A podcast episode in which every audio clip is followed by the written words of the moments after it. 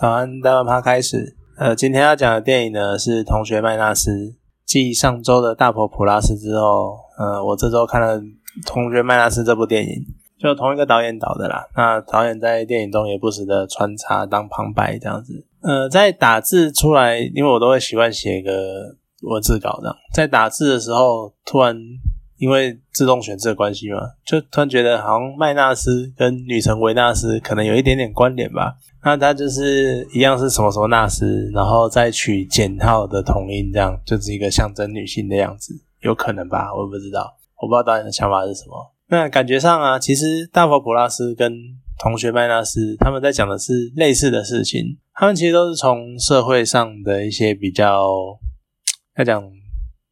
基层嘛，基层的人物、小人物为出发点，然后再讲彼此的连结啊，然后还有故事，然后还有从他们身边发展出来的周遭的环境跟世界观。可是我比较喜欢同学麦纳斯，当然这可能跟他更接近我所能理解的或接触的世界有点关系。呃，这边就会提到一下，多少应该是因为受到之前导演访谈节目的影响。那里面有讲到啊，就是大佛的世界，它其实是比较乡村的。就如果你是曾经乡村乡乡村生活长大的小孩，你可能能够比较体会大佛普拉斯的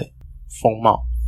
同学麦纳斯他的世界观是比较偏向城市生活的，所以观影的时候就多多少少还是会从这个方向去看这两部电影。这样，那另外一方面。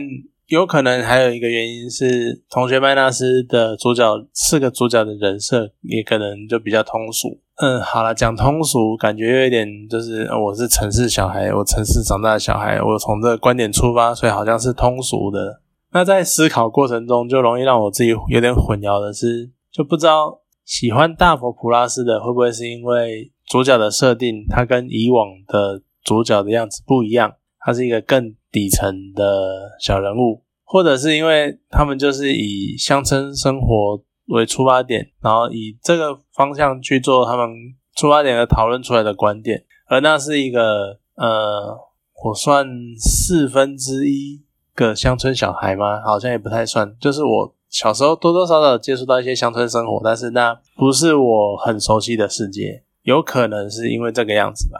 那总之呢，嗯，同学麦纳斯中四个主角的设定，好，一个就是很有理想，他想要当导演，然后可是后来呢，受到呃意外的世俗条件，呃，可以出来选立委，然后受到诱惑，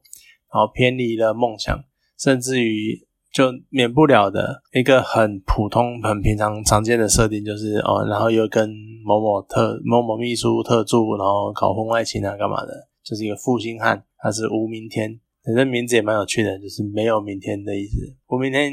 他是施明帅这位演员饰演的。那再来另外一个呢，是暗恋校花三十年，然后突然有一天看到校花，然后心情非常的激动，然后一直想要找机会接近她的一个非常纯情的少年，就罐头，哈哈，就是纳豆演的。那再来呢，是一个非常普通，普通到你大概每天出门捷运站或路上到处。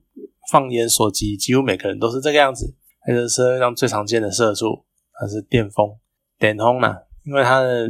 名在戏里面名字叫点风，所以就台语嘛，就点风。它是由郑仁硕主演的。那再来呢，是他的人物最后一个第四个角色是设定，其实我觉得是最奇幻的，就他有一个阴阳眼，然后又又会结巴。那因为他结巴，所以绰号叫 Big。那他是由刘冠廷演的。那其实这四个角色，每一个角色他们的这样的人物设定，其实你真的很常见，就是哦有一点缺陷的人啊，然后一个超级纯情的少年啊，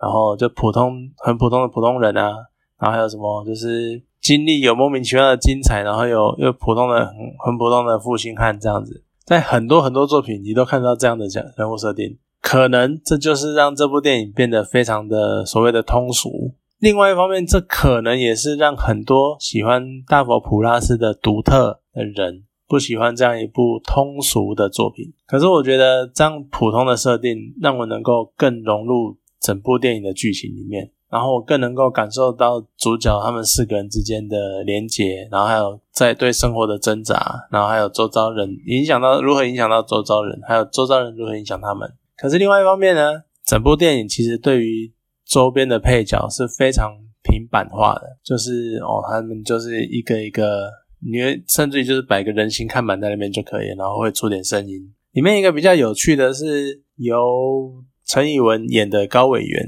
其实高委员这个角色在上一次大佛普拉斯的时候也有出来，只是上一次剧情不多，那戏份不多。然后这一次出来呢，戏份就比较重，而且他的名字也蛮有趣的，他的名字叫高维清，高维清，这是很多话的意思。电影呢，其实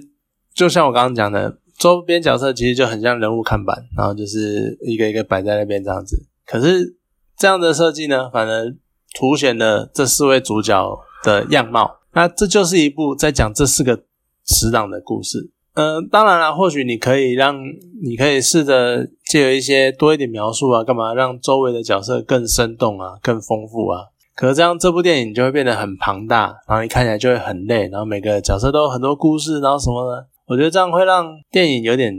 太，可能说累赘吧，或者说。太庞大，对我觉得其实像现在这个版本的同学麦纳斯，它这个是一个轻松的小品，我觉得也不错。呃，可能很多人就会讲说，当然很多人可能就会讲说，啊，就台湾格局，台湾电影的格局太小啊，就做不大，干嘛？好，你你要以这个观点来说，的确，同学麦纳斯的观点不是很，他同学麦纳斯的格局不是很大，可是啊，看电影就好，看电影开心就好啦。我就是一个很单纯的观众，我就是一个很单纯的受众。你要讲什么格局大小？你要讲什么编剧的深浅？你要讲什么剧情的合理性或有的没的？那些交给专业人士就好了。我只是单纯的看这部电影，然后觉得哦，看得很开心，这样就好了。对，那你要讲所谓的看得开心，电影看得开不开心，娱有没有娱乐到？我觉得真的很有娱乐感。像在看电影的时候，我今天去看电影，整个影厅它就是笑声不断，还有一个有几个就是在我背后。虽然有一些地方会稍微有一点点烦人的是，我不知道他在笑什么，可是他就是狂笑这样。可是有很多地方就是会那种让你大笑出声。那尤其是还找到加藤鹰来演，哇！加藤鹰大神出场的时候，整场就是满满的男性笑声。果然你就知道听那个笑声，你就知道大家都是老司机，大家都非常的熟。加藤鹰的地位要不可动摇，对，而且剧情。它就是一种有它整个电影的剧情，它就是一种很强烈的牵引力，来把你吸进、融入到剧情里面。像是我很喜欢 Big 这个角色，而且前面塑造了很强的印象是 Big 他在平常跟大家沟通的时候就会口急，就会结巴，就不不不不这样子。可是他看到，可是因为他有阴阳眼，而当他听到他当他在跟阴间的好兄弟。好朋友对话的时候，诶，他讲话就会非常的流利，然后前面会受到这个很强烈的印象，而导致呢，在后段 Big 跟阿妈对话的那一边，突然能够正常讲话那一段，我真的那一个瞬间，真是那种冷不防的一拳，然后让我就开始飙泪，就是你那时候就会觉得啊，阿妈怎么了吗？然后哦，因为你可以正常讲话，你会觉得哦，阿妈怎么了吗？这样子啊，虽然说，结果他后来改成。是，其实是刘冠廷会怎么了？所以他其实是在回光返照的，就恢复正常。可是我还是为 Big 这个角色，他的就是整个生，就整个过程感到非常的感动，而且我非常的感动，他就是导演旁白里面讲的，当他恢复正常声音、正常说话方式的第一时间，他是去帮他的好朋友吴明天站台。去帮他在旁边，在他的造势游街扫街过程中去撩旗呐喊，真的是蛮感动的。那讲到 Big 就一定要讲，我真的觉得刘冠廷太强了。我觉得我能够对 Big 这个角色这么入戏，那怎么被 Big 这个角色拉进去电影里面，绝大部分都是因为刘冠廷的表演太出色，就那个那种脸上因为。口急，很多口急的人都会那种很激动，我想要把一句话讲完，然后很急，可是那种就很激动，然后因为我很急，可是我话又讲不好，那种口那种激动的青筋，然后还有因为害羞，就口急就更严重，然后更讲不出话这样，还有那种就是在遇到王彩华是那种讲一两个字，王彩华就知道他想要讲什么的那种，找到知音那种喜悦。然后还有就是跟最后那一段跟阿妈对话的时候，脸上从平淡，然后到发生，然后到知道哦，他突然意识到自己能够平顺讲话这件事情的意义是什么，然后那种脸色，然后那种神情的复杂程度，我真的觉得他那个每一个细微的细节真的是都表现的很好。可是这边我就会有比较。觉得奇怪的点是，所以他在跟阿妈对话的时候，到底是觉得阿妈不在了，还是他阿妈会快怎样了，还是他快怎样了？就他到底有没有意识到他正常讲话？他到底怎样看待他正常讲话这件事情，就不知道。那另外一个令人惊艳的角色就是纳豆，可是好，就多多少少又会觉得说，有可能是因为他我在他得了金马奖最佳男配角之后才看了这部电影。所以又觉得好像有一点受到这个影响，可是我觉得纳豆演的很好，尤其是 他在被点轰跟 Big 消遣考 C 的那个时候，那一滴眼泪，真的你就可以感受到那种他真的很在意这件事情，在意到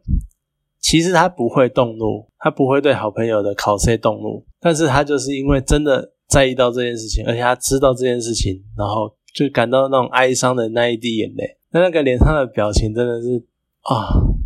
没有话说。然后还有最后就是女神崩坏，然后走在大街上的那一种身影，然后那种孤寂感，就自己三十年来的单恋一瞬间灰飞烟灭那种感觉。我相信大家都感受到那种心中女女神崩坏的那一刻。真人硕的等轰跟市民硕、市民帅的天妈就是吴明天。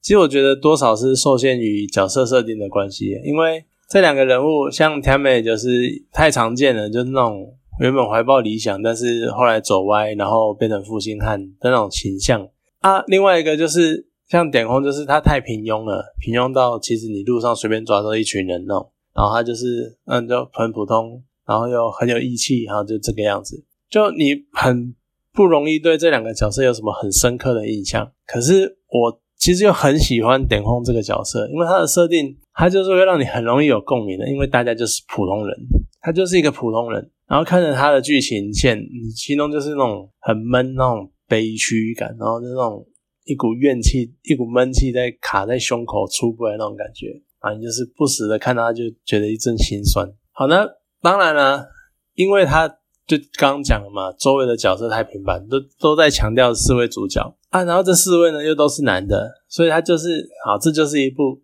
直男的电影导演呢，其实也很明确的用剧情还有用角色设定来告诉你，好，我的重心就是在这四位男主男主角的身上，其他周边角色都是绿叶，都是陪衬。那在观影的过程中，让我感动的，会碰到我的，也是这四个人之间的那种连结跟羁绊，让他们好一起钻纸屋，让纸糊就不避讳的那种。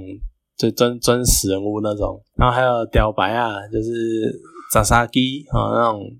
然后三不五时小赌一下，然后还有几乎是无底线的那种互亏，就亏到那种我觉得真的不熟就会打起来那一种，那种互亏，然后还有就是无条件，你有困难我直接帮你那种拉了直接走的互助。对我来说呢，它其实就是一部男性男人之间的友情的电影。他卖的就是男人的友情，按女性角色，你要讲什么女性角色，他们在这部电影里面比重啊，然后定位啊，然后还有就是标题“同学麦纳斯”，电影标题“同学麦纳斯”的它的标签化，就“同学麦纳斯”变成一种标签，然后一种符号或干嘛的。你要讲说他贬低女性啊，干嘛？其实这些完全不是这部电影的重点，因为它就是一部男人之间的友情的电影。那最后啊，就是当然令人印象深刻就是。纳豆那一个概念击败，然后飞踢过去。呃，好啦，这样形容可能不太好，可是那种矮矮短短的身躯，然后飞在空中，然后一个飞踢下去，就那个 那个画面真的是有点无厘头。然后还有就是导演也冲进来，导演自己来讲旁白，史上第一个导演自己看不下去冲进来打人的电影，就那种荒谬感。那在这种荒谬感跟无厘头中，就是让人家发笑。可是。那个场景就是别给他莫名其妙的被人家打死，那种人生无常的那种充满无力感的感觉，在那样的场景之下，那种荒谬，就那种真的是很复杂的情绪真的就跟导演前部讲的，悲剧能用喜剧来拍才是真正的悲剧，这样子。那同学麦纳斯，他就是一部这种让我真的就是有笑又有泪的电影。对，那我真的是算蛮喜欢这部电影的。好，那今天就先讲到这边，谢谢大家。